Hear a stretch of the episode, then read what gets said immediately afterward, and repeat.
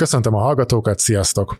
Én Kovács Bálint vagyok, ez pedig a Vasfüggöny első évadjának utolsó része. A sorozatban azt néztük végig, mit jelent függetlenül alkotni 2023-ban Magyarországon. Színházi és filmrendezők, színészek, színioktatók, képzőművészek és zenészek után elérkeztünk az utolsó témához, az irodalomhoz. A mai adásban annak járunk utána, érdemes-e a mai Magyarországon írónak lenni, veszélyben van-e az írói függetlenség, és mennyire indulnak egyelő esélyekkel a nők a pályán. Hamarosan érkezik hozzám a stúdióba Tompa Andrea író és Erdős Virág költő. Tartsatok velünk most is!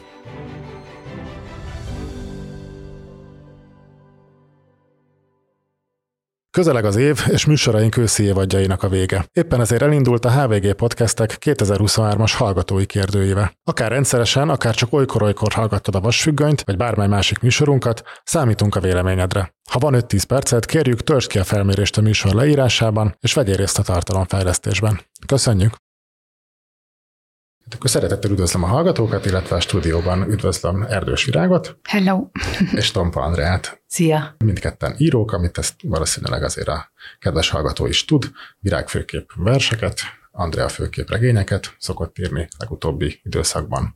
Azelőtt színikritikákat, igen gyakran színházi kritikus céhelnökként is, de ez már a múlté. Virág pedig híresen volt ételkézbesítő is korábban, mint ahogy ezt már 69 különböző interjúban megkérdezték, úgyhogy most nem akarok erről kérdéseket feltenni, de ettől még persze beszélhetünk róla.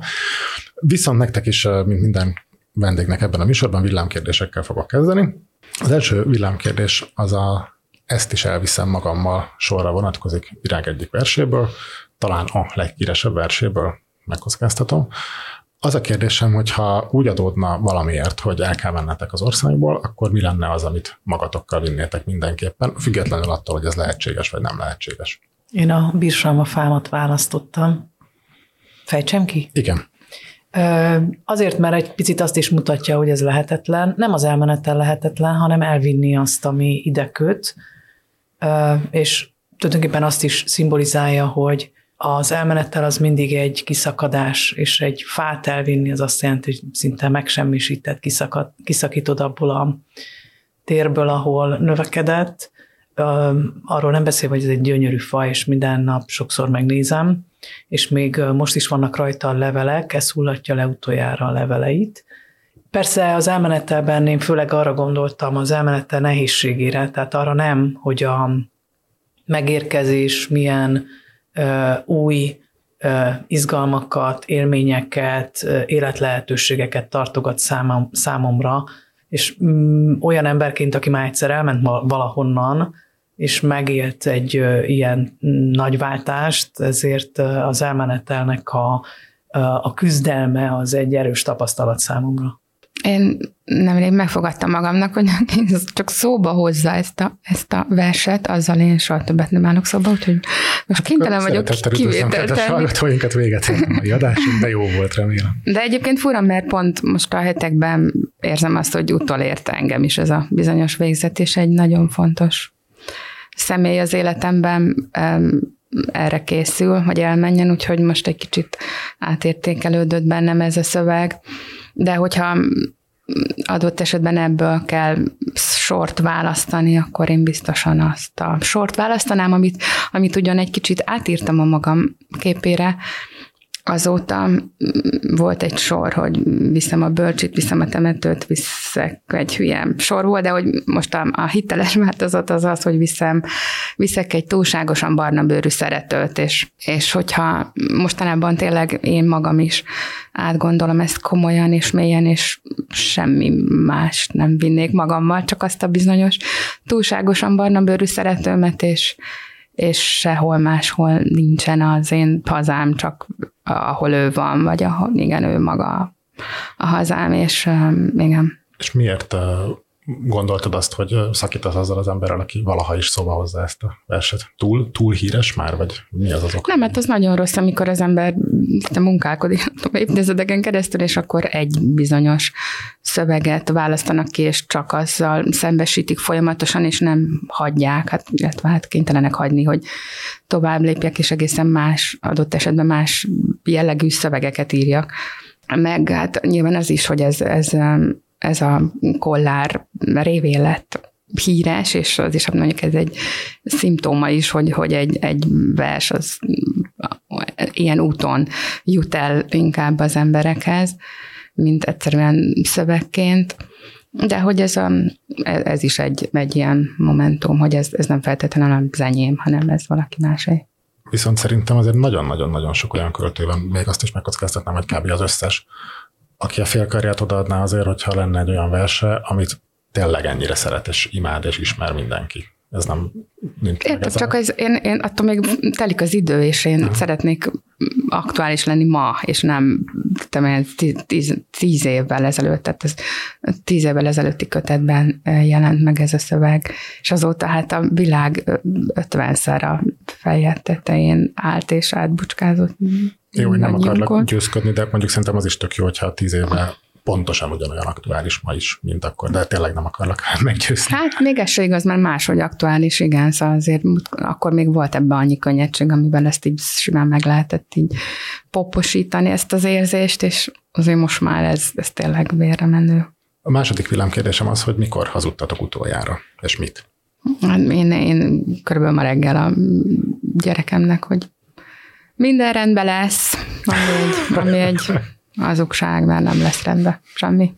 Én nem szoktam házon belül hazudni, valahogy nincs erre szükség, de házon kívül mm, sajnos olyan magyarázatokat adok, amelyek nem igazak. Miért nem megyek el valahova, mm, miért nem érek rá, miért nem vállalok el valamit. Mm, a, a, a legmélyebb dolgokat nem szoktam elmondani, mert túlságosan sok magyarázatra szorulnának, esetleg megbántódna az, aki valahova hív, és akkor egyszerű magyarázatokat keresek, de a, a, próbálok nagyon keveset hazudni, és mivel sok hazugság vett életemben körül, családomban is, ezért nagyon rosszul érint a hazugság, és valahogy a, a, a mindennapi életet mentesítem attól, hogy hazugság legyen bele a gyerek felé, a férjem felé, a közvetlen kapcsolataimban, mert nagyon meg, megterhelő, nagyon nehéz élni ilyen hazugságokkal. És nem lehet felszabadító az őszinteség olyankor, amiről beszélted ezekről a mondjuk úgy, hogy kis hazugságok, ez a miért nem megyek, miért nem érek rá, miért nem mondok igen. Nem, mert sokszor bántódásokat eredményez, nem akarok oda elmenni, nem akarok abban a kontextusban lenni, nem akarok ingyen dolgozni, és ezeket nem szeretem mindig annak a számomra gyakran ismeretlen embernek a tudomására hozni, és, és legmélyebben az van, hogy hát szeretnék magánember lenni, magánéletet élni, a mindennapjaimat élni, és ezt is nehéz megérteni, mert mert ő egy jó ajánlattal jön az ő szempontjából, de én meg egy olyan ajánlatot tettem magamnak, ahol, amiben egy másfajta életminőség van, ahol az ember sokat tölt önmagában, csendben, időt, és akkor ezt, ezt nehéz elmagyarázni egy-két sorban. És akkor inkább azt választom, hogy ne, ne nyissunk ilyen konfliktus felületeket, hogy valami mást mondok. És Virág, amikor felhívtalak, és megkérdeztem, hogy van-e kedved idejönni, akkor nekem úgy tűnt, hogy elég őszintén feltártad előttem az összes kételjedet és ellenérzésedet, de mivel itt vagy, ez most egy ilyen elmondható történet, te általában is őszintén vagy ilyen téren? Hát próbálok, de hát mint lábra mutatja, nem sikerül meg mindig. De megfogadom minden. Nem most ennek nyomán feltétlenül, de, de tényleg napról napra érik az embert olyan élmények, aminek kapcsán megpróbáljuk bekeményíteni, és nem elmenni olyan beszélgetésekre, aminek az ég a világon semmi értelme, és tök méltatlan, és megalázó, és, és egyszerűen egy másik műfajban rá, neked is ezt mondtam, hogy egyszerűen azt nem értem. Most, mikor leültünk, akkor az Andrea mondta, hogy ő, ő, beszédben jobb, mint képen, de hogy ezek, ezek itt mind a, a videó, a podcast, a, akár ezek a riport helyzetek is mind ilyen, ilyen műfaj idegen felületek számomra, amiben teljes természetességgel mentünk bele kezdettől pedig, és, és az embernek most már egyre inkább az az érzése, hogy ezek mind a, a szöveg helyett vannak. Tehát írsz egy könyvet, és akkor utána automatikusan elindul az, hogy akkor most beszélj, beszélj a könyvedről, pedig hát nyilván az ember azért ír, mert vagy még nem tud beszélni róla, vagy már nem, nem érdemes beszélni róla. Tehát ez egész, egész e, egy, egy, egy értelmetlen, és, és tényleg sokszor nem is komfortos, mert nem, egyszerűen nem vagyok jó ebben, akkor miért? Igen. Szerintem egyébként most, 2023 végén, Andrea, konkrétan te vagy Magyarországon a legtöbbet megszólaltatott író. Ezt szomorúan hallom azért. De, de Frey Tamás talán lehet, hogy azért még többet, de hogy, hogy gyakorlatilag tényleg mindenhova elhívnak, ahova, ahova írókat el szoktak hívni. Ez teher neked, vagy inkább öröm, hogy kíváncsiak rád? Ö, ez, ez lehet, hogy emögött az is van, hogy én vagyok az, aki elég sokat vállalok és elmegyek, tehát hogy más írókat is hívnak, vagy hívnának, de különböző okoknál fogva ők ö, nem vállalják, tehát igazából ezt nyilván mondhatnám röviden is, hogy persze teher, de nagyon sokszor ezek a találkozási lehetőségek azért tartogatnak számomra valamit. Mégiscsak az esetek nagy részében olyan helyekre megyek el, ahol az olvasóimmal találkozhatok, ahol jó esetben élőben, egymás szemébe nézve, egymásnak kérdéseket feltéve a könyveimről van szó, tehát én értem, amit Virág mond, hogy nyilván nem véletlenül írsz verset Virág, én írok regényt, és ez a mi fő műfajunk, de mégis uh, számomra az, hogy tudunk beszélgetni művekről, kérdéseket föltenni a műveknek, és nem magunknak, és egy ilyen személyes életünknek, meg tehát nem, nem, nem érzem feltétlenül üres fecsegésnek. Nyilván nagyon sokszor belesétálok én is az üres fecsegések helyzetébe, és ezt nem mindig látom előre, de csak egy példát szeretnék mondani.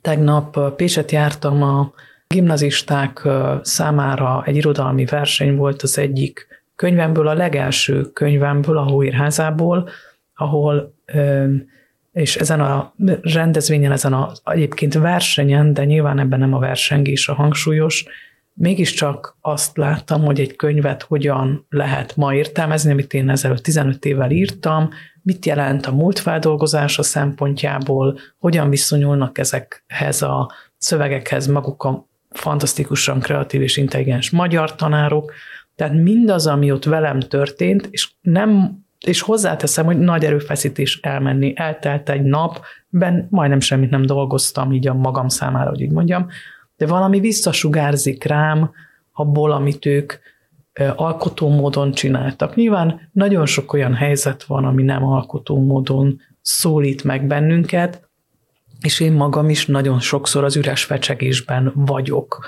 De a, a, azt gondolom, hogy ö, ezekből a találkozási lehetőségekből sokszor el is viszek valamit, amit, ö, amit tudok magamban érlelni, ami a könyvekről szól, és nem az ürességről szól.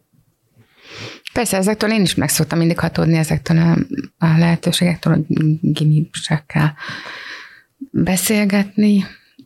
De lehet, hogy ez, ez annak a kontrasztjában ilyen hiány, hogy, hogy közben a, a nem érzem azt, hogy a, az irodalmi életem belül lenne valamilyen nem tudom, konszenzus az én, nem tudom, dolgaimról, vagy valami permanens figyelem, amiben, ami engem így megtart, bárhová ráncigál ez a fajta tényleg időnként ilyen brutális nyilvánosság. Tehát nyilván ez a baj, hogy, hogy egy, egyébként nem vagyok nyugodt magam felől, vagy saját pozícióm felől, amiből persze időnként szívesen ki, ki, ki beszélgetnék, akár tök súlytalanul is. Ez a permanens megtartó figyelem, amit mondtál, ez tulajdonképpen a sikernek egy szinonimája? Nem, nem, nem. Épp, hogy nem. Ez az, az, tehát igen, mostanában nagyon sokszor érzem, hogy hiányzik egy, egy ilyen szakmai réteg, ami a színházban mondjuk van ez a lépcsőzetesség, hogy ott van egy ilyen összekötő elem a, a dramaturg, a szerző és a, mondjuk a színház között, és hogy itt, itt viszont az, hogy a szerkesztői lét az leginkább most már csak a kiadókhoz kötődik. Ettől azt érzem, hogy ami, ami viszont már csak a végtermékkel foglalkozik nyilván, és abban érdekelt, ezért a, a magában a folyamatban nincsenek szereplők, akik egy picit támogatnának, vagy ezzel a folyamatos figyelemmel tényleg velem lennének, és, és meggyőznének napról napra, óráról órára, hogy az, amit csinálok, az annak van értelme egyáltalán, mert ezért most már legalábbis számomra ilyen tényleg az alapok kérdőjeleződnek meg ilyen értelme. És mit neveznél meggyőző arra, hogy van értelme? Tehát mi, mi az, ami Hát igen, ami, ami meg tudná erről győzni, hogy csinál tovább, mert nagyon is, hogy van értelme. Hát egy olyan fajta figyelem, ami a, a, a tév, tévutakat is bekalkulálja, és a felé is türelemmel van, aki nem rögtön véleményezni, és nem rögtön ítélkezni akar, igen. Tehát ez a, ez a, ez a, a, a komment kultúra, amiben élünk, ez így minden, minden szegmensének az életünknek vele járója, hogy, hogy mindenki rögtön ráteszi a pecsétet, hogy akkor te most ilyen vagy, ilyen, ez most rossz. Nem, nincs az a türelem és figyelem és és nem tudom, valami hasonló hozzáállás, ami, ami, ami úgy megtart az utadon.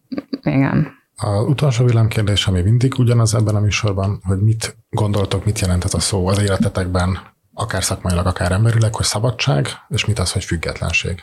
A szabadság számomra most 2023 novemberében, amikor sokat jövök, megyek, rengeteg feladatot elvállaltam, tanítok, ma este is lesz egy órám, és mindeközben írtozatos vágy van bennem, hogy foglalkozzam azzal, ami most izgat, az, az a szabadság egy hiányként megélt tapasztalat, mert a szabadság a számomra a partalan idő, amit nem tagol semmi, amiben nincs semmilyen olyan feladat, amit időre el kell végezni, és ebben a partalan időben pontosan annyi jut a szemlélődésnek, mert én egy olyan fázisban vagyok most, hogy így szemlélődve keresgélek, meg olvasgatok, meg matatok, előkészülök, vagy mit tudom én, tehát nem írok konkrétan még semmit.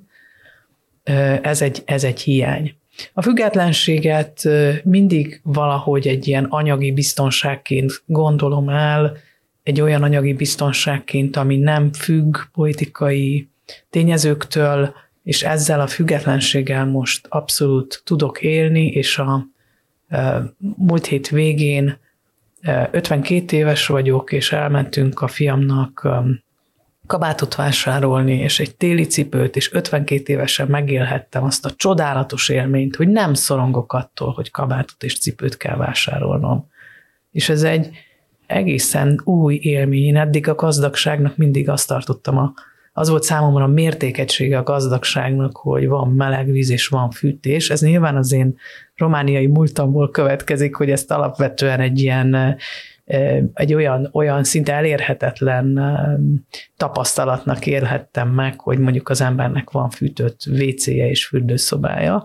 Ezt már egy jó ideje megélem, de most e, ezt a szorongásmentes kabátvásárlást ilyen boldogan megéltem, hogy, hogy micsoda siker az egy ember életben, hogy az ember nem szorong azon, hogy egy kabátot kell a gyerekének vegyen. Érdekes, ez nekem az evéssel függött össze mindig, tehát én mindig azt éreztem, illetve érzem most is, mint egyfajta vágykép, hogy, hogy a gazdaság az, hogyha nem kell megnézned, hogy mit, mit eszel sem a boltban, hogy mit veszel meg, sem, hogyha mondjuk nyaralsz, akkor, hogy viszel magad a konzervet, vagy megnézed, hogy melyik az olcsó hely, vagy ha beülsz egy étterembe, akkor az étlapon nézed meg, hogy mi az olcsó, hanem tök mindegy, ami éppen éhes vagy, nem tudom, 12-30-kor, ami először szembe jön, beülsz, kérsz valamit, és kész. Nekem valahogy ez volt. Ezt én nem tudtam szava. még megugrani, hogy, hogy amikor egy étteremben, elég ritkán szoktam étteremben enni, mm, egyszerűen keveset járok ilyen helyekre. Nem tudom azt megugrani, hogy ne vegyem észre, hogy milyen szám van odaírva. Ezt nem tudom kivenni a fejemből, és ne, ne törődni azzal, hogy ott milyen számok vannak. Hát ez most elég fura, hogy most a gazdaság, meg az evés, meg a vásárolgatás felé kanyarodtunk a szabadság felől, és azért, igen, szóval nyilván de hogy ez csak te nyilván arra gond, kérdeztél rá, hogy így íróilag, vagy nem tudom mi íróként. Igazából bármi. Tehát akár emberileg, vagy magánemberként, akár íróként. Uh-huh. Hát nem tudom, az én számomra mindig ez nagyon nagy súlyos fogalom ez a szabadság, ami sokszor elő-elő elő, elő került, és úgy emlékszem még ilyen, azt hiszem a Csillagszalónak volt egy, egy ilyen lap szám bemutatója, és ott egy ilyen beszélgetés volt, és akkor ezt mm, próbálom felidézni, hogy hányban, vagy 15-16 felé lehetett. Reméljük, hogy minél korábban, mert hogy úgy megkérdezték tőlünk, hogy, hogy mi akkor szabadnak érezzük-e magunkat íróként, és az abszolút azt kellett mondanunk, hogy persze, hát senki nem bánt minket és, és már akkor is résen kellett volna lenni, hogy akkor az, az, egy, az egy nagy baj, az egy, akkor, akkor nem vagyunk veszélyesek arra jelenleg, akkor tizen akárhányba létező rendszerre, hogyha mi, mi milyen értelemben szabadon garázdálkodunk. De hát most meg, most meg aztán, aztán tovább bonyolódott a helyzet, és az ember tényleg azt gondolja, hogy amikor szabadnak érezte magát, akkor se volt szabad, mert hogyha szabadnak érezted magadat 15-be, akkor, akkor már nem, nem számított neked az, hogy, hogy hány ember számára meg nem adatik meg ez a szabadság, és akkor az nyilván a te szabadságodnak a korlátja is kell lenni, tehát az a szabadság, hogyha magad körül mindenkit szabadnak tudsz, az, másként ezt így, ha végig gondolod, akkor nem mondhatod ki magadról, hogy, hogy szabad vagy, tehát egy ilyen hatalmas nagy hazugság rejlik -e, e mögött az egész dolog miatt, mögött, és, és hát ebből a szempontból ez egy, ez egy sokkal okébb helyzet, hogy most már érezzük azt, hogy, hogy, hogy fenyeget, a fenyegetett csoportok közé tartozunk már szinte, Úgyhogy a szabadság az egy ilyen nehéz, és ha, olyasmi, ami, ami, ami talán sohasem volt, és nem is, igen, és hogy nem is érdemeltük meg azt a szabadság érzést se, ami, amiben olyan sokáig éltünk. De akkor jól értem, hogy tulajdonképpen azt pozitívumként fogalmazod meg, hogy ha, ha veszélyes az, amit csinálsz. Hát ez nyilván, hát ebben a helyzetben nyilván most már igen, de egyébként még, még mindig nem úgy, tehát még mindig bizonyos csoportok ki vannak jelölve, és akkor most az LMBTQ téma az, az, az veszélyes, de nem amiatt engem még nem fenyegetett senki, hogy miket írok. Tehát az most idáig még nem volt, nem tudom, dezinformációs kísérlet, vagy a választási, nem tudom, választást befolyásoló, tiltott befolyás, választási, nem is tudom, micsodának a tiltott befolyásolására tehát kísérlet, ami lehet, hogy előbb-utóbb abba a kategóriába fogunk esni, de, de hát az, az ebben a kontextusban büszkeség lenne, vagy nem tudom, ahogy az úgy az alaptételek között szerepel, hogy egy ennyire igazságtalan rendszerben a rendes embereknek a minimum a dutyiban van a helye, de hát ez nyilván idézőjelve, de hogy de hogy a helyes cselekvés egy ilyen rendszerben az, az méltán fenyegetett. És Andrea, te mennyire értesz ezzel egyet? Kérdezem ezt úgy is, hogy te már voltál nagyon-nagyon veszélyes, hiszen ugye írtál a Meseország mindenkiébe, ami hát valószínűleg a legveszélyesebb Magyarország történetében, hogyha egy reakciókat vizsgáljuk. E, erre fogok reagálni, de ö, Virágnak erre a felvetésére, vagy szabadság értelmezésére is ö, reagálnék, mert elgondolkodtató számomra, hogy mennyire a személyesből, illetve a, a, a politikus énből fogalmazunk. Tehát, hogy, hogy ö, ö, én ö, ezeket a fogalmakat nem olvasom vissza ö, azokra, a, tehát arra a politikus énemre, amely valóban, ö, ha nem is fenyegetett, tehát ö, én identitásomban egyáltalán nem érzem magam annak, de ö, abban egyetértek virága, hogyha egy olyan országban élünk, ahol szabadságot nem élhet meg mindenki, akkor ilyen értelemben a mi szabadságunk is egy feltételes szabadság. És ezzel ezt, ezt azért tartom fontosnak hangsúlyozni, mert a válaszomból úgy tűnhetett, mint hogyha én egy ilyen vár, várban élő, csak önmagáról gondolkodó ember vagyok, de ez nem teljesen igaz. Részben persze igaz, mert mindannyian gondolkodunk magunkról is, de nekem is van egy ilyen politikusabb énem, ami időnként nagyon mélyen visszahúzódik, és úgy érzi, hogy nincsenek cselekvési terei és megszólási lehetőségei. Az az érdekes, hogy a Meseország kötethez való kapcsolódásom nagyon élesen rávilágított számomra arra, hogy milyen, mi történik ebben az országban egy sereg olyan fenyegetett identitással, amelyek közé én személyesen nem tartozom, de felelősséggel tartozom. Mindig az elnyomottak helyzete az a többségről szól, és nem a kisebbségről. Tehát nekem számomra ez a történelmi tanítás, hogy a, a többség a, az érdekes ez ügyben, tehát a többség passzivitása vagy félrenézése az érdekes. És ilyen értelemben én nagyon nagy szeretettel tudtam ezzel a Meseország projekttel, főleg azután azonosulni, ami után ez ilyen döbbenetes politikai szintre emelkedett.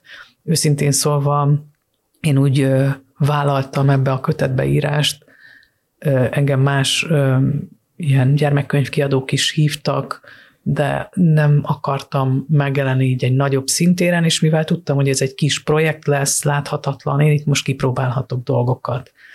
De ugye ez pont az ellenkezője az, ami ezzel a könyvvel történt, tehát nem lehetett kipróbálni dolgokat, és igazából úgy érzem, hogyha még egyszer meseírásra vetemedek, akkor lecsapom a saját kezemet. Ez vicc volt, természetesen inkább az a baj, hogy nem jut eszembe semmi ilyen témában, vagy nem is igazán hívnak.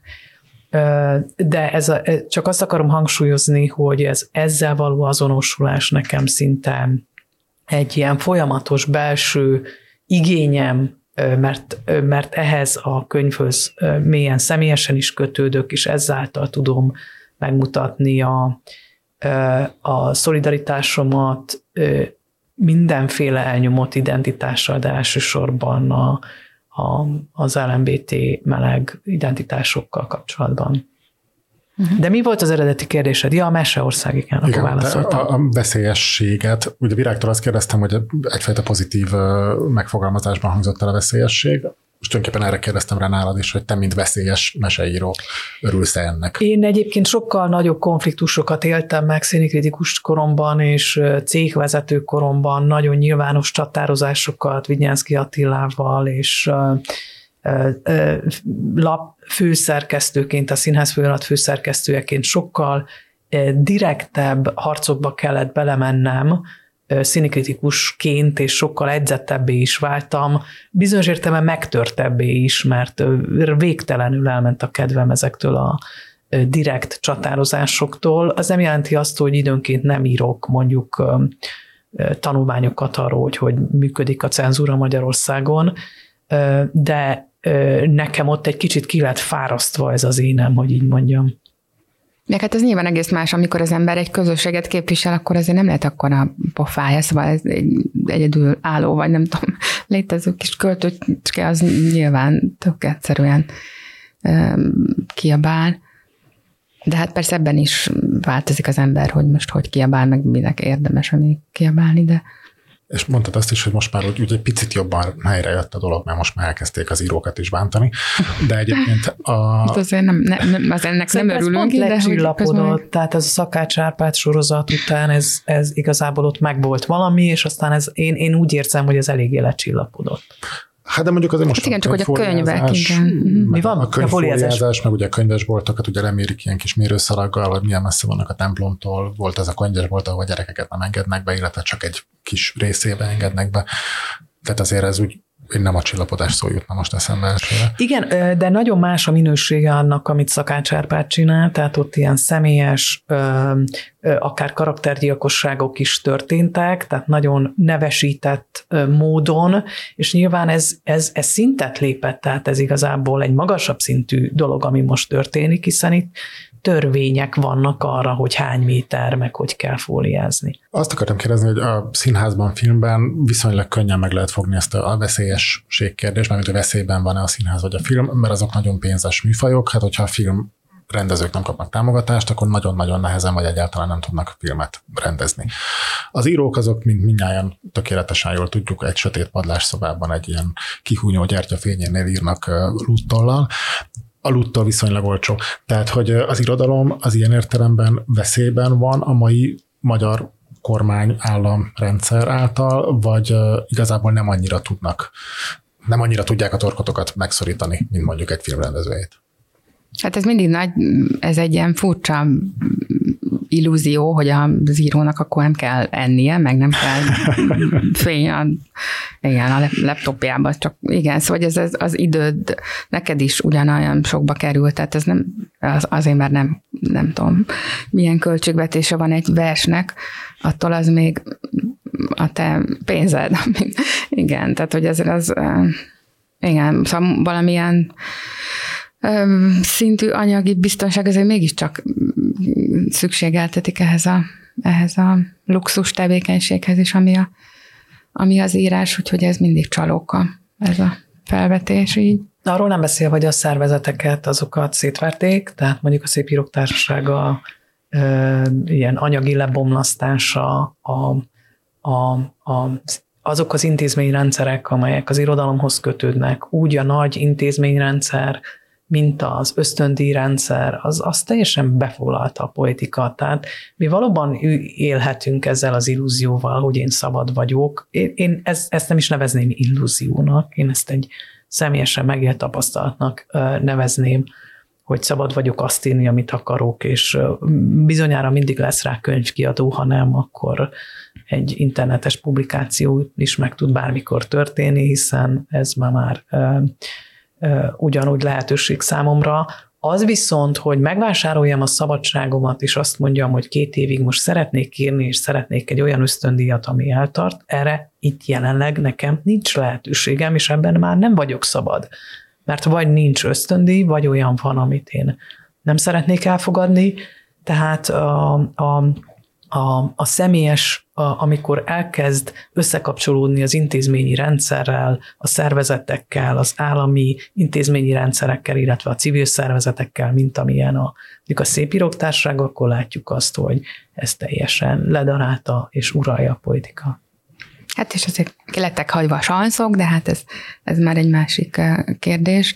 De hát közben meg igen, szóval igazi dilema elé még nem, engem még nem állította sors, hogy most akkor nem tudom, életi áradékot kapok életem végéig, és akkor most akkor erről most mondjak le, azért amikor ilyen kisebb dilema elé állított az élet, akkor, akkor ezt meg lehetett lépni, de de, de igazából még nem lehet olyan nagy a szám, mert én sem, még nem kaptam meg azt a nagy felkérést, ami, amiről lemondani, ami, ami szerintem egy alap erő a, a lemondás arról, amink van, tehát, és ebből a szempontból érzem azt, hogy azért így íróként a maga az in, a mi intézményrendszerünk is lemondott nagyon sok lehetőségről, ahol legalább láthatóvá tudta volna tenni a bajt, de mondom, számomra ez még nem jött el, ez a nagy dilema, a nagy kérdés. Hogy most... Ö, velem megtörtént kétszer is, hogy megtehettem, hogy lemondok, de tulajdonképpen pontosan amiatt tudtam lemondani, mert van egy, egy olyan állásom, egy egyetemi állásom, ami biztonságot jelent, és függetlenséget biztosít, és olyan függetlenséget, amely nem, nem függ ilyen politikai pillanatnyi erőviszonyoktól, hiszen Romániában vagyok főállású oktató, és így nem, nem kellett besétálnom azokba a számomra nehéz döntésekbe, amiben az ember esetleg álmatlansággal fizet azért, amit elfogad. Egyébként szerintem ezektől az ilyen személyes dilemáktól menti meg az a helyzet az embert, hogyha ezek közösségek mondanak le demonstratíve dolgokról, és ebből a szempontból gondolom azt, hogy sok szansz volt felkínálva, amivel nem élt ez a az irodalmi közélet, de hát... Ezt úgy érted, hogy, hogy egészen konkrétan íróknak össze kellett volna fognia, és mit tudom én, egy nyilatkozatot kiadni arról, Hát nyilatkozatok éve, 7 éve, 8 éve akár, születtek. Akkor, akkor mi, tehát mi, mi az, amire... Hát például, amikor szép író került szóba, akkor nyilván volt egy pillanat, amikor a szép írók elkezdett um, tiltakozni az NK-nak a, az átalakítása ellen, és odáig eljutott a dolog, hogy, le, hogy nem küldött kurátorokat a kuratóriumba tiltakozásképpen, de a következő körben, amikor az volt feltéve kérdésként, hogy akkor Szépírok Társasága pályázon-e ahhoz a szervezethez, amiről az előző pillanatban mondta ki, hogy, hogy igazságtalanul osztja el a pénzeket, akkor már úgy döntött a szervezet, hogy de pályázni ezt kell, és ez volt hét éve, és most arra jött el ez a pillanat, amikor a szépírok se kap pénzt, de idáig kapott, tehát idáig nem mm, volt nyilatkozat cunami, amiben a sanyarú helyzetünkön síránkozunk, idáig haszonélvezői voltunk, vagy hát volt a szépírok társaság, aki, amiben én kiléptem akkor, de hét évig attól a szervezettől fogadott el pénzt, amiről közben aki mondta, hogy, hogy nem jól, vagy hát politikai szempontokat figyelembe véve osztogatja a pénzeket, úgyhogy ez azért fontos akkor, akkor és ott kilépni, amikor te még, amikor te még a jutalmazottak körébe tartozol, és akkor azzal az erővel élni, amit ez a helyzet felkínál számodra, amikor már te se kapsz, akkor elkezdeni is az már, az már kicsit kevésbé elegáns és te úgy fogalmaztál, hogy fontos. De tulajdonképpen én erre visszakérdeznék, hogy fontos-e, mert biztos, hogy nem mindenki ért egyet, illetve látjuk, hogy nem mindenki ért egyet, hogy fontos. Tehát, hogy miért fontos az, hogy bizonyos ösztöndíjakat inkább ne vegyünk át, hogy tiltakozzunk, hogy kilépjünk, ha nem értünk egyet. Tudom, hogy ez, ez egy naív kérdésnek hangzik, de, de szándékosan naív.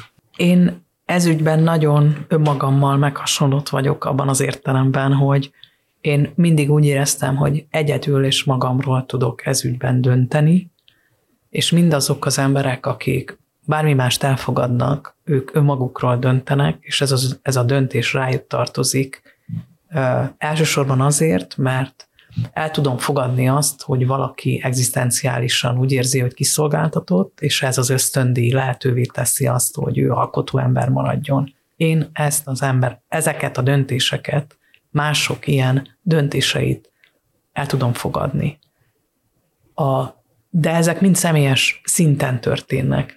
Nyilván annak lenne igazán tétje, hogyha lettek volna, vagy lehetett volna olyan erős civil szervezeti, nem csak megszólalás, hanem cselekvési tér, amiben ezekről az ösztöndíjakról egy igazságosabb módon lehet gondolkodni.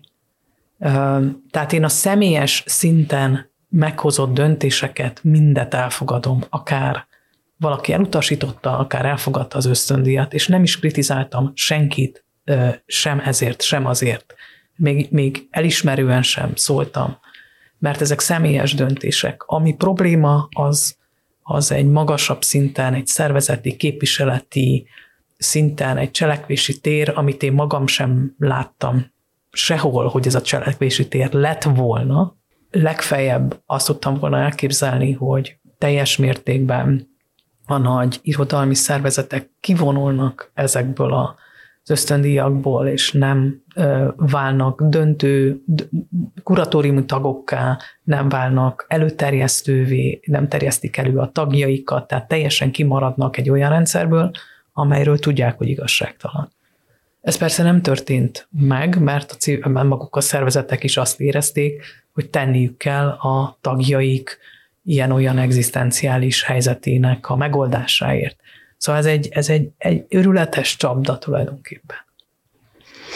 Hát csapda, nem csapda, de azért igen, szóval egyszer se lehet kipróbálva, szóval az, is, az is egy fura dolog, meg hogy közben meg szerintem azt nem érezzük, hogy én egy, tényleg egy kis pont vagyok, de ahogy a nagy, nagy írók az nem érzik, hogy az, az, az, az mekkora hogy milyen társadalmi megbecsültségük van, és emiatt milyen értelemben felelősek azokért, akik, akik, akiknek, akiktől nem is kérdezik meg, hogy te most akarsz-e kollaborálni, vagy nem akarsz, hanem, hanem egyszerűen megtörténik velük a dolog, és ilyen értelemben ez a csoport bármit tesz, aznak mégiscsak van valamilyen szimbolikus jelentősége is, hogy ezzel nem élni, vagy ezt így elfecsérelni, és tényleg hagyni, hogy akkor a magyar íróról az a kép alakuljon ki egy idő után a társadalomban, hogy az a magyar ír, aki bemegy a nem tudom milyen stúdióba, és akkor ott szidja a másik szervezetet, hogy az ezzel kapott pénzt, mi nem kaptunk pénzt, és akkor ezt nem érzi, hogy, hogy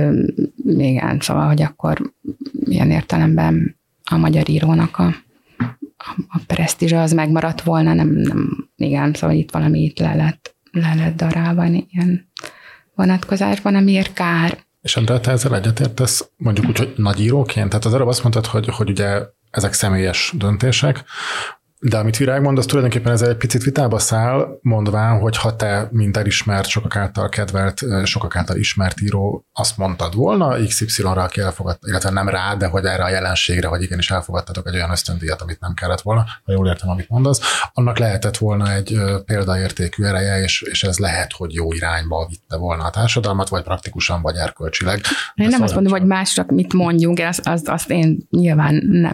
De az, ennek a pandantja azért például érdekes, hogy közben nem lettek hősök azok, akik, akik simán lemondtak erről, akár csak a térei kapcsán.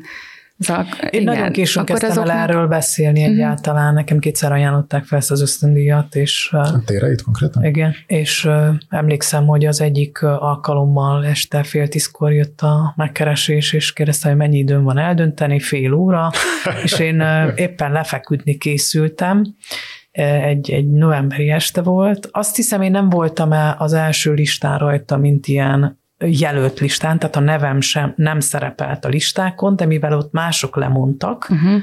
ezért én föl, fölcsúsztam. Uh-huh. Egy kicsit egyébként nehezményeztem azt, hogy nem szereplek, amúgy hagytam magam fölterjeszteni, azt kell mondanom így utólag, hogy nem nagyon láttam át ezt az egész rendszert. Uh-huh. És akkor jött egy ilyen ajánlat, és arra emlékszem, hogy lefeküdni készültem, és azt éreztem, hogy ha most igen mondanék, akkor nem fogok tudni aludni. És ez egy ez a nem fogok tudni aludni egy pillanatnyi helyzetre is vonatkozott, de, von, de ez egy szimbólum is, uh-huh. tehát, hogy én ettől uh-huh. tényleg nem fogok tudni aludni, és a férjem megkérdezte, háttal ült, nekem nem is fordult meg, megkérdezte, hogy mit veszítünk, mert ugye mégiscsak egy család vagyunk, és együtt gazdálkodunk, mondtam, hogy hát úgy 15 millió forintot, mondta jó, és azzal így, nem tudom, kalimpál tovább a számítógépen, és akkor ö, tulajdonképpen ez, ez a pillanat az volt, amiben, ö, amit nagyon nehéz nyilvánosságra is hozni. Nem voltam rajta a listán, elfogadtam a jelöltséget. Egy, egyfajta ilyen ö, ö, át nem gondoltság, vagy butaság, vagy, vagy ö, ö, nem tudom, én is úszom a, a kompromisszumokkal, tehát ö, nem gondoltam át, ez biz, bizonyos, és utána meg ezzel nem, nem is gondoltam, hogy ezt így el kell mondani, mert ez nem, uh-huh. nem tűnt nagyon hősiesnek, mert uh-huh. nem volt nagyon hősies, őszintén szólva, hiszen egy kompromisszumból léptem bele abba, hogy á, ez nekem mégse kell. És aztán a következő alkalommal már úgy kérdezték meg, hogy mi úgy sejtjük, hogy te ezt nem akarod elfogadni, de azért megkérdezzük. És ez így egy helyes telefonbeszélgetés volt, nem is kaptam rá időt, csak mondtam, hogy hát igen, valóban én ezt most nem. De mindezt nyugodt lelkismerettel mondhatom, hiszen nekem van munkám. Tehát én, uh-huh. én bizonyos, én nagyon sok írótól különbözök attól, hogy nekem van munkám. Nem csak a könyveimet veszik meg, ami valamennyit azért mégiscsak hoz a konyhára, ne felejtsük el, de munkám is van. Abban igazad van, hogy én magam nem szálltam be abba a nyilvánosságban, hogy erről beszélgessünk. Nagyon jó lett volna egy olyan alkalom, amikor összegyűlik 50-100 író, és akár tagjai ennek a szépírók társaságnak, akár más szervezetek tagjai leülnek arról beszélgetni, hogy ez mi a csuda. Ezzel vitatkozzunk, nézzünk egymás szemébe. De az, hogy én a Facebookon kiírjak egy posztot, amit mondjuk valószínűleg 5 perc múlva le kell tiltanom azt, hogy kommentelhető legyen, hiszen olyan, olyan módon történik a beszéd ott, uh-huh. Tehát ha lett volna egy közös tér, megint csak azt mondom, egy olyan közös térben kell lennünk, ahol beszélgetnünk kell egymás szemébe nézve, mert ott valószínűleg azoknak a, azokkal az emberekkel is sokkal jobban szót értünk, akikkel amúgy nem értenénk szót ezekben a virtuális terekben, hiszen megértjük a hangsúlyait, megértjük az érveit, e, e, elsősorban, mint, mint csoport valahogy meg tudunk testesülni együtt egy térben. Ez, ez nagyon hiányzik. Igen, de hát hogy pont ez, hogy egy ilyen légüres térben lebegünk mindannyian, ezért nagyon nagy segítség. Szóval, hogy ezzel, hogy ha te ezt így nyilvánosságra hozod, vagy valamilyen módon a tudtunkra hozod, hogy, hogy te ezt a szerintem nagyszerű döntést meghoztad. De hát, mint akkor említettem, az, nem volt nagyszerű. Hát de azért még, akkor 15 millió forint, az 15 millió forint, azért az, az érted, a számszerűségben van a, a, te, a te lemondásod, és ez, ez azoknak a kis piciknek is segítség, hogy adott esetben lehet, lehet bátran dönteni, és lehet a helyes választás meg, meghozni. De ez egy nyomásgyakorlás is. Én ezért, ezért, ezért hátrálok ki bizonyos helyzeteknek a megmutatásából, és ne, nem ez az egyetlen, amikor azt érzem, hogy, hogy most itt ül velünk Bálint, fiatal író, szeretne írni, neki is jó lesne egy ösztöndi, én miért gyakoroljak rá hatást azzal, hogy én így cselekedtem. Tehát ez legyen ez egy minta, kedves fiatalok, ezt kell tennetek.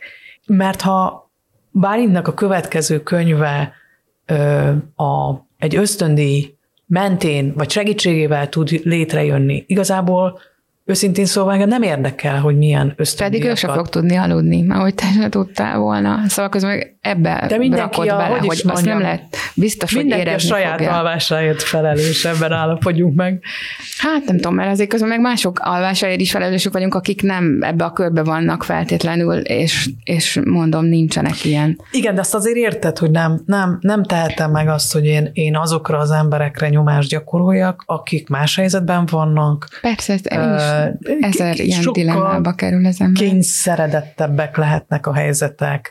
Én bizonyos értelemben megvásároltam a függetlenségemet. Én azért nagyon sokat dolgozom, hogy ezt a függetlenséget élhessem abban az értelemben, hogy, hogy van, van egy munkám, és emellett tudok, valamennyire tudok alkotni, nem mindig, mert néha hetekig semmi más nem csinálok, csak tanítok. De, de nekem nagyon nehéz személyesen az, hogy, hogy a, a viselkedés mintáinkat úgy hozzuk nyilvánosságra, hogy azok, azok kényszerítő erővel hassanak másokra. Ezt, ezt, ezzel szintén nem tudnék aludni. Hát igen, ez a baj, ez az egész bagázs ilyen túlságosan tapintatos és kedves és, és érzékeny emberekből áll, úgyhogy nyilván ebből a szempontból nehéz, nehéz minket használni bármiféle Közben forradalmi tevékenység. Van itt azon gondolkozom, hogy a, a térei ösztöndíj, vagy bármelyik hasonló állami ösztöndíj, azért ez nem feltétlenül egy teljesen egyértelmű dolog olyan értelemben, hogy én hallottam olyan ö, érvet is, amivel szintén egyébként tulajdonképpen egyet tudok érteni, hogy ez az állam feladata. Az adóforintjainkat az államnak feladata a kultúrára fordítani, ezt ösztöndíjakkal szokták megtenni, és igen, természetesen az egy kérdés, hogy ezt az ösztöndíjat kiadja oda, szimpatikus-e politikailag, hogyan került oda az, aki odaadhatja, stb. De hogy végső soron mégiscsak az történik, ami egy nagyon-nagyon pozitív, demokratikus, boldog országban is történnie kéne, írók pályázhatnak, és akkor kapnak egy ösztöndíjat, tehát miért is ne fogadnám el, mondta ezt egy hasonló író, aki akár itt is ülhetnek köztünk. Tehát azért azt, na, azt akarom ezzel mondani, hogy amennyiben nem erről lenne szó, hanem mondjuk akkor maradjunk egy ilyen kézzelfogható dolognál könyvdarálásról, akkor ott gondolom, Andrea, neked sem ö, lenne kérdéses. Tehát, hogy azt ki tudnád mondani, hogy gyerekek, ne daráljatok könyvet soha, semmilyen körülmények között, nem? É, igen, de ez, ezek ezek azért nagyon más dolgok, mert a könyvtárás az egy egyértelmű náci gesztus számomra, amit semmilyen körülmények között nem lehet elfogadni egy könyv elpusztítását, és ráadásul ugye megint csak a mintaadásnál maradva az látható, hogy miután megtörtént a könyvdarálás, azután az én írói oldalamra jöttek olyan üzenetek, miután én ennek a mm, szerzője lettem, a Meseországnak a szerzője, valaki azt írta, hogy ki dobta a könyveimet. Kidobni egy könyvet, ledarálni, elégetni, összetépni, ezek egy picit hasonló gesztusok. Tehát itt nincs morális dilemma. Ott viszont van morális dilemma, hogy ezek tényleg adóforintok. Tehát ehhez ez, ez, ez nem valakinek a zsebéből, a személyes tőkéjéből származik, hanem ezek, ezek a mi, ez a mi pénzünk. Tehát a mi pénzünk, és milyen jó lenne, ha a mi pénzünket odaadhatnánk Erdős Virágnak, hogy írjon három évig olyan csodálatos dolgokat, amilyet csak ő tud. Tehát ebben, ebben van morális olyan tényező, amit, amit tudunk így is és úgy is nézni. A, a, a könyvdarálás az, az számomra egy nagyon egyértelmű ö, gesztus, ami nem hasonlít. De, de ö, azért, ö, ez azért nagyon bonyolult szerintem, mert ö, ez a, ö, a, a szerep a szerepeinket ebben nagyon nehezen tudjuk megtalálni, hogy mi az, amiben egyértelműen ki kell mondanom az elutasításomat, az el nem fogadásomat, és egy csomó más dologban pedig lavírozok, tehát együtt, együtt ö, úszom egy csomó dologgal, elfogadok olyan állami pénzeket, mégis csak ebben az országban élek. A Libri könyvesboltokban van a ö, könyvem, és a, a, a virágkönyve is ott van, ö, ott, ott fóliázgatnak is. Ö, ö, nyilván most van egy idéntől egy új hely, tulajdonosi helyzet. Elfogadok olyan külföldre utaztatást, amit a Petőfi Irodalmi Ügynökség kínál fel nekem. Tehát nem vagyok független egy csomó tekintetben, és számomra ezek kérdéses dolgok is lehetnek, és mindig valahogy meg kell fontolnom, hogy mi az, amiben részt veszek, mi az, amiben nem, de én nem vagyok egy ilyen, egy ilyen fehér lepelben álló hősnő, mert egy csomó mindenben magam is együttműködök. Pont. Igen, ez, az a kész, ez, teljes, ez tény, még akkor is, hogyha az ember egy-két ilyen szimbolikus, számára szimbolikus dologban így próbál ilyen határokat szabni, vagy hogy akkor, de közben meg mindannyian benne vagyunk, tehát tényleg, hogyha megpiszkálod, akkor, akkor még a, most a Libri vagy Lira ugyanúgy, nem tudom, ez a magyar könyvkiadás része vagy, tényleg az adódat oda nekik adod, abból csinálják, amit, amit csinálnak. Úgyhogy közben ez, ezt is nagyon fontos tudatosítani magunkba, hogy semmivel se vagyunk jobbak a Deák Vásznánál. Csak, csak, csak egy-két, egy-két dologban viszont láthatóbbak vagyunk, például az egy, az egy, az egy fontos dolog, hogy, hogy láthat, tobbak vagyunk, és ott is ugye ott azt most a könyvdarálás, akkor igazából nem a, nem a könyv a baj, vagy nem az, hogy a saját, nyilván ez, ez más helyzet, amikor a saját könyvedet darálják le, vagy a, azt a könyvet, amiben neked is vannak szövegeid, de hogy közben a, a baj maga az a baj, ami, ami egy csomó ember életét nap mint nap veszélyezteti, és teljesen átformálta, és, és egy, egy, egy fenyegetett csoport lett, akik a, ebben élnek, aminek csak egy szimbolikus megvalósulása az, hogy a könyvet azt ledar. Tehát nem a könyvet kell nyilván félteni, hanem, hanem az, az érintett embereket. Úgyhogy igen, itt ebben megint van egy olyan, hogy most nem magunkról szól a dolog, hanem, hanem, hanem egy író az valahogy az egészért felelős, de közben meg ugyanúgy sáros is mindenben. És ebben a morális drámában, amit Andrea felvetett, hogy utazás elfogadás, a könyvesból, stb. Virág, ebben neked mi a, a személyes álláspontot? Tehát minden, aminek a felső szintje nem demokratikus rendszerhez kötődik, és, és nem megfelelő a végső kimenetele, mármint hogy az eredője, az már nem elfogadható? Gondolok itt tenkára, utazásra, stb. Hát nekem a PIM az ilyen, és akkor ott, ott úgy egyszerű mm, tudni, hogy akkor most megkérnek valamire, akkor még nem derül ki, akkor elküldik a szerződést, abból kiderül, akkor nem. Hogyha nem tudom mi, a József Attila díjasokról csinálnak videót a PIM számára, akkor nem, akkor is, hogy most akkor majd a dédonokám nem látja. Szóval, hogy akkor, de de hát ez egy, ez egy egyszerű dolog, mert ez így akkor behatárolható, hogy ami Petőfi szerepel, vagy nem tudom, szóval, hogy ezt akkor így, ami címkézve van, azt, azt nem. De hát közben meg nyilván nem lehetek büszke magamra, mert egy csomó minden, minden át van itatva, tehát, és létezem, levegőt veszem, az ő levegőjüket szívom, úgyhogy ebben is nyilván van egy ilyen önáltatás, hogy én most akkor nagyon jó fel vagyok, meg független, meg nem tudom, mi menő van, vagány, csajszik, holott, holott, holott nyilván nem, meg hát közben meg a, a fél lelkem, tehát ez tényleg tele van dilemákkal, meg közben meg örülök, hogy akkor most akkor az Andreaból el tudja vinni a könyveinek a vírét, nem tudom, hét határon, szóval közben meg az ember annak örül, hogy valahogy mégis, ha ők működtetik, akkor működtetik, de közben meg ezt az irodalmat működtetik, szóval ez, ez tényleg annyira skizofrén és, és szomorúan skizofrén helyzet, hogy, hogy, hogy ez még síralmas megosztom veletek a, a skála végpontját, amit hallottam, egy ilyen elméletet, és szerintem ennél tényleg nincs tovább ebben a kérdésben. Azária, egy NER-rel együttműködő, elvetendő kormánypárti figura, ugyanis három stadion koncertet ad, és a stadion, ugye a stadion építés, az a Fidesznek egy ilyen nagy dolga, és ő ebben részt vesz, tehát Azária az egyelő Fidesz. Csak ilyen kis perspektívaként akartam ezt hát, mondani. Aki ebben az országban él, az valahogy ebben az országban él. Tehát nagyon nem, nem, tudunk, nem tudunk függetlenedni egy csomó tekintetben. És azt is kell mondanom, hogy nekem nem volt olyan szerencsém, és nem is lesz, jövő évben megjelennek könyveim angolul, hogy olyan nagyon gazdag kiadók publikálják az én könyveimet, amelyek kiadók engem elhívnak, és visznek erre-arra aki el fog hívni, ha egyáltalán még, de ez most nem merült föl, de az, az a Petőfi Irodalmi Ügynökség lehet, mint ahogy ez már megtörtént.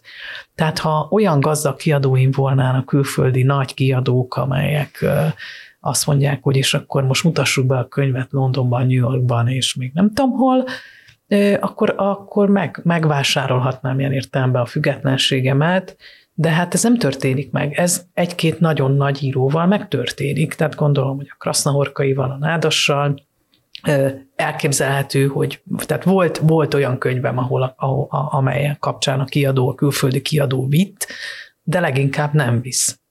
Uh-huh. De egyébként az, hogy szóval még az előzőre, hogy, vagy hát erre, hogy, hogy ez a ezek, ezek tényleg közben azért mégiscsak lépésről lépésre ezek, ezek kérdések, tehát nem lehet azt mondani, hogy jó, akkor most elengedem magamat, és akkor most már akkor, mert hogy közben meg azért ez mégis mégis mm, pillanatról pillanatra egy, egy kérdés, hogy most hogy döntesz, és, és azt is nagyon érdekes látni, hogy, hogy ez a mi, vagy ez az én, vagy nem tudom, ez a mi generációnknak a lehetséges stratégiája, ez a teljes elzárkodás, és hogy már tényleg mert ilyen tiltott terület a félváros, ahová az ember nem teszi be a lábát, és akkor jobban alszik, de hogy közben meg egy generációval lejjebb már, már a mi nem kollabor, kollabor, tehát a kollaboráció elutasítása az már nevetséges, és ők valami egészen más stratégiát próbálnak maguknak találni, szóval közben meg ez se válasz mindenre, és már az ember feléjük is hülyének érzi magát, de közben nem tudok más stratégiát, mert én ezt tudom ezzel az egésszel szemben az ellenállásomat ebben tudom megélni, hogy, hogy, hogy bizonyos ilyen szimbolikus tereket vagy ajánlatokat elutasítok.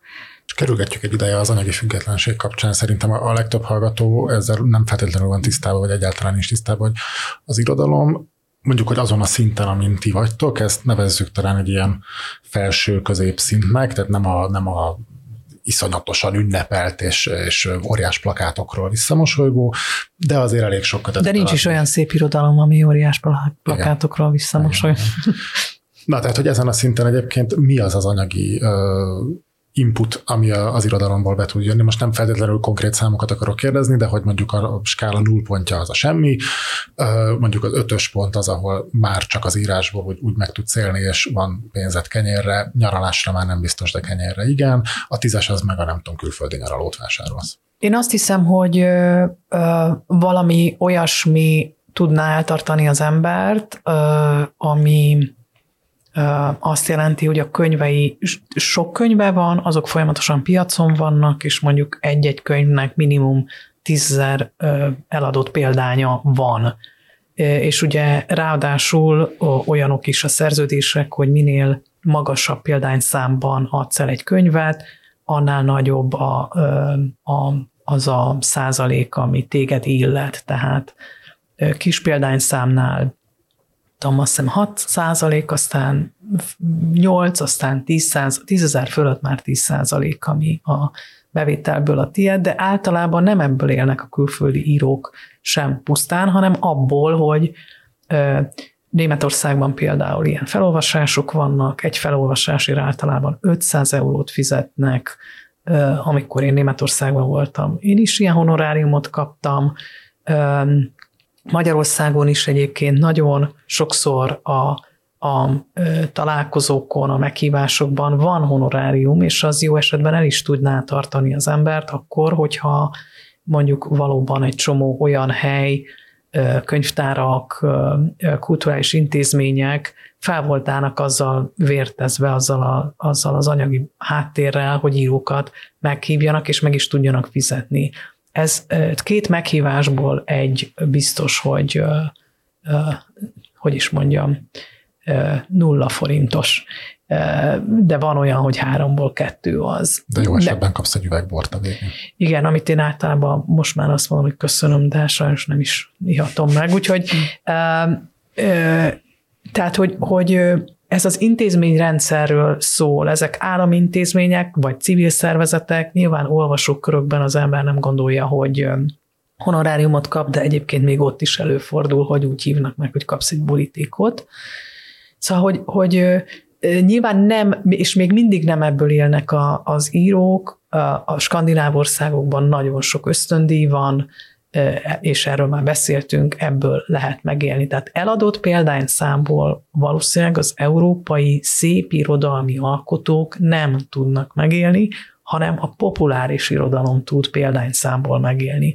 Mindenki más abból él, hogy kap ösztöndíjakat, kap ilyen rezidenciákat, és főleg vannak ilyen meghívásai, ahol találkozók és egyéb lehetőségek honorálják azt, hogy ő ott jelen van, de nem a példányszámokból élnek meg tudtommal, tehát a populáris irodalom példányszámból él meg. Hát igen, nekem, nekem is volt ilyen virágkorának a dolognak, amikor így sok ilyen volt, de például ez is összefügg már, a, a Szépírok Társasága is nyilván ezeket a lehetőségeit is most már akkor el fogja veszíteni, mert szipírokként erre volt keret, hogy ezeket a zíróolvasó találkozókat támogassa, meg hát tényleg egy, csomó ilyen, én, én most per pillanat a teljes lenullázódásra számítok, most még megjelenik egy könyvem, azért az ember nyilván kap valamit, de aztán, hogy azután, azután mi lesz, azt, azt igazából nem tudom, szóval ez, ez, ez most ilyen,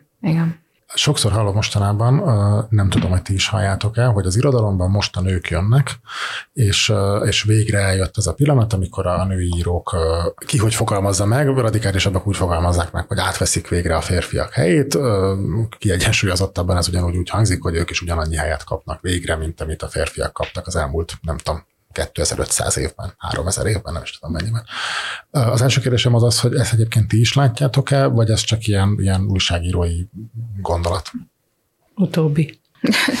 Nem tudom, én nyilván tehát erre azt tud jól rálátni, aki az irodalom, az irodalmi élet egészére rálát, az irodalom szervezésére, a, a, az irodalmi elit működésére, tehát arra, hogy hogyan működnek az elitek, díjak, elismerések, különböző rangok, tehát ugye ott, ott szoktak a nők kihullani elég gyorsan, hogyha megnézzük, hogy hány ilyen-olyan díjas író nő van.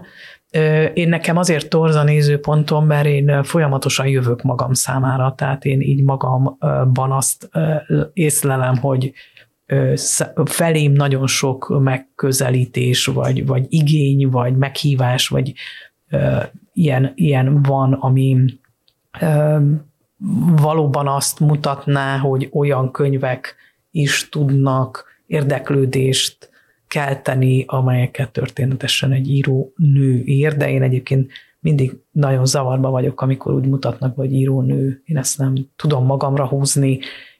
Én, én azt hiszem, hogy itt, itt tulajdonképpen egy nekem egy ilyen illetékességi problémám van, hogy én ezt nem tudom jól megítélni. Nekem nem tűnik úgy, hogy itt valóban valami nagyobb fordulat történne. Hát igen, ez egy olyan kérdés, ami tényleg évtizedek óta ez így az első kérdés szokott, még most már a végére kerül, de hát, hogy óvatatlanul előkerül. De mert ugye rosszabb volt az első akkor... kérdés, ezt is elviszem magammal. Tehát... Na, nem, nem tud jól mozdulni. De minden esetre, hát igen, szóval az ember mindenféleket gondolt erre, mindenféleket válaszolt, hogy hogy van ez. Hát az tény, hogy sokkal több női író örvend megbecsülésnek, szóval magam körül azért azt látom, hogy hogy és akkor keletkezett az az illúzió, hogy többen is vannak, vagy egyszerűen csak megtanultak bánni velünk, vagy nem tudom. De egyébként egy gyors statisztikát mondok, az az irodalmi verseny, amin tegnap voltam, ott mindig egy-egy könyv van terítéken, minden évben. Ezt a Babics Gimnázium szervezi Pécset, és kérdeztem, hogy hány női szerző volt eddig, volt Tóth Krisztina, Szóra Edina, és most volt az én könyvem, 30 év. Én nem vagyok olyan, aki rálát az irodalom egészére, hogy fogalmaztál, de ami újságíróként, amire rálátok, abban én azt veszem észre, hogy ez tényleg történik, hogy megjelentek az olyan cikkek, hogy női írók, akikre figyelni kell. Az év top 10 női szerző által írt könyve, és ilyen hasonló összeállítások, több a, a nővel készült interjú, mint mondjuk amennyi, nem tudom, 8 éve volt, 10 éve volt. Ha van valamilyen esemény, mondjuk az és kvartett, vagy bármilyen irodalmi esemény, ott már azért szerintem amennyire látom, figyelnek arra, hogy legalább annyi nő legyen, mint férfi. Tehát, hogy ilyesmiket veszek én észre, de akkor ezek szerint, ha jól értem, ez azért, hogy belülről nézve annyira nem feltűnő változás. Én ehhez csak azt tudom hozzátenni, hogy nekem nagyon súlyos konfliktusaim szoktak abból lenni, és ezeket viszont nyíltan bevállalom, és nem hazudok, amikor azt mondom, hogy nem, nem megyek el arra a beszélgetésre, ahol csupa férfi van, és csupa idős férfi. Az idén is egy nagyon, nagyon kellemetlen konfliktusom származott ebből.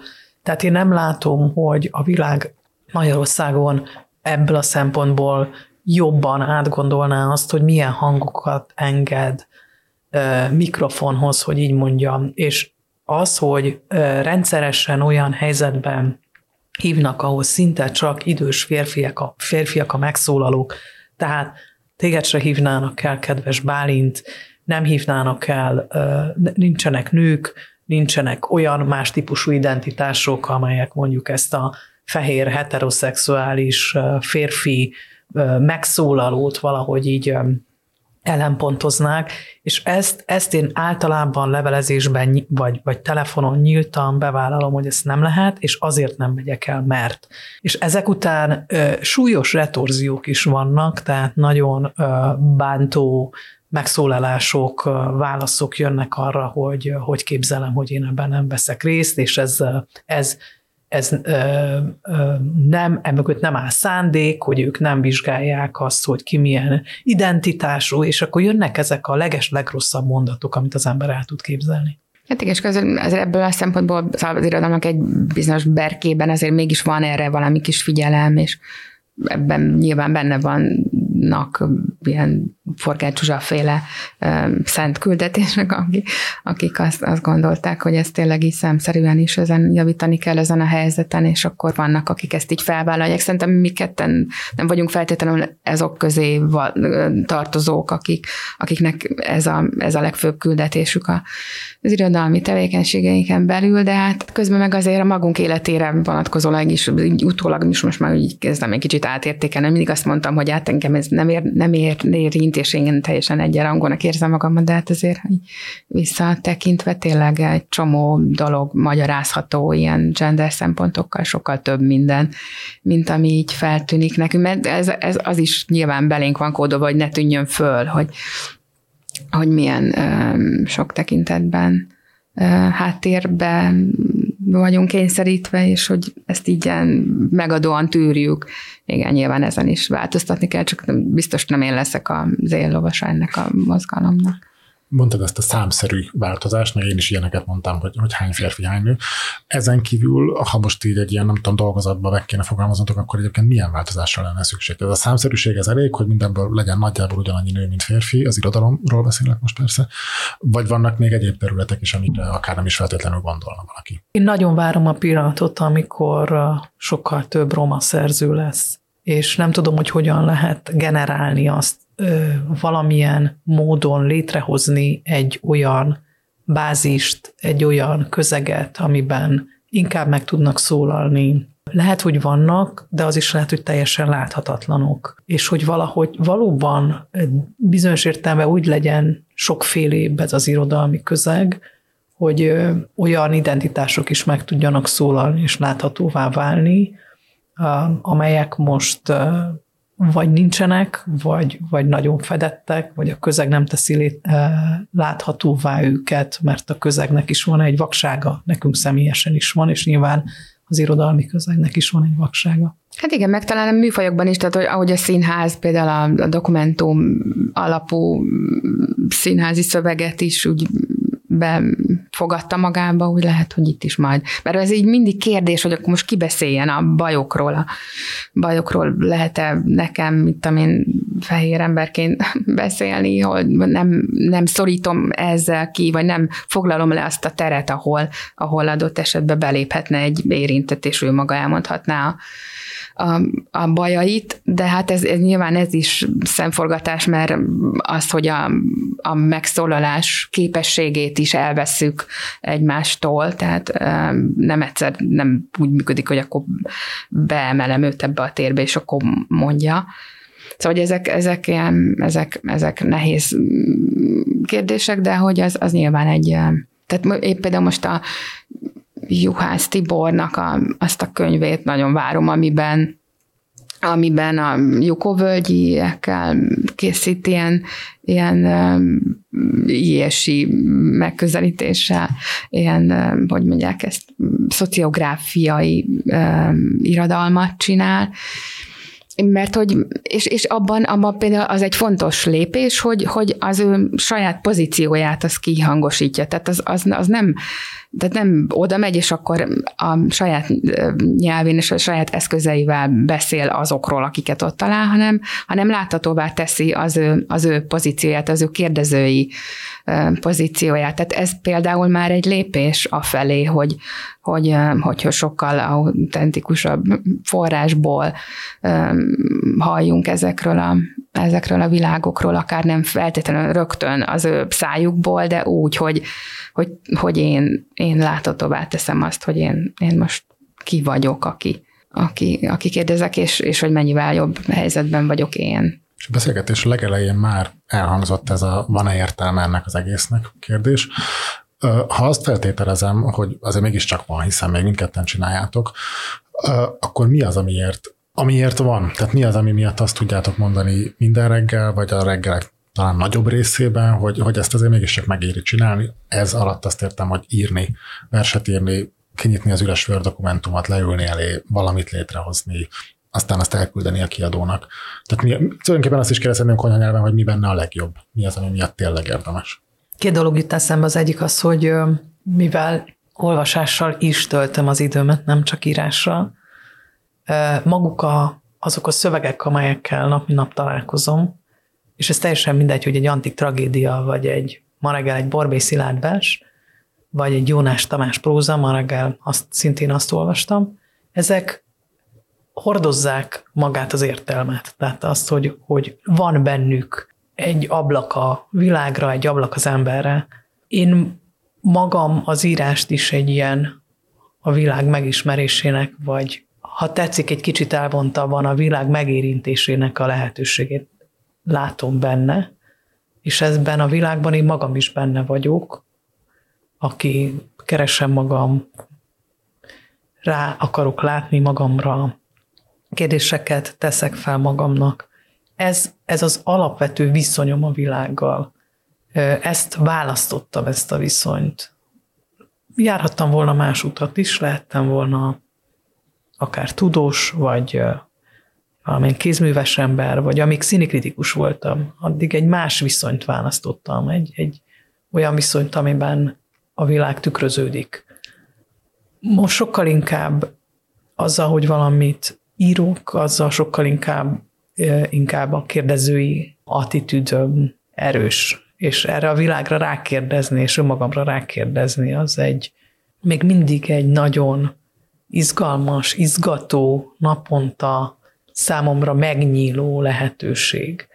De ezt, ezt folyamatosan erősíti az, hogy, hogy én nem veszettem el a hitemet az irodalomba, a szövegekbe, és, és azért is olvasok sokat, mert ezek mindig visszavisznek ebbe az értelembe, hogy írni értelme van, képeket alkotni értelme van, akár képeket festeni értelme van.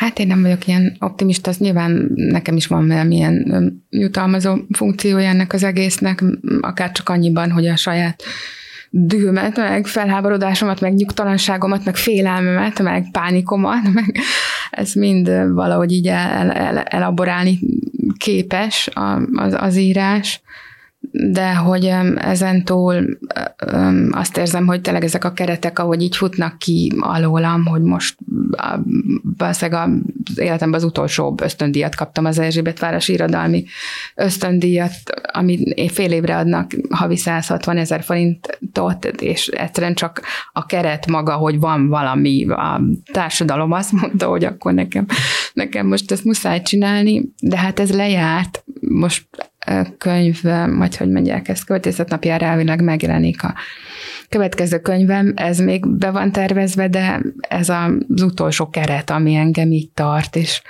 és közben meg nem, nem vagyok róla meggyőződve, hogy, hogy, hogy bárkinek erre szüksége van ebbe a hatalmas ilyen, ilyen zajba, hogy ezt mondani szokás, hogy plusz egy vélemény, mert hogy gyakorlatilag az én írásaim egyre inkább azt érzem, hogy egyszerűen a vélemény a saját véleményemet mondom el különféle formákba, de hogy most ebben a hatalmas kórusban nem látom, hogy bárki engem meggyőzne arról, hogy, hogy az én szólamomra is feltétlenül szükség van.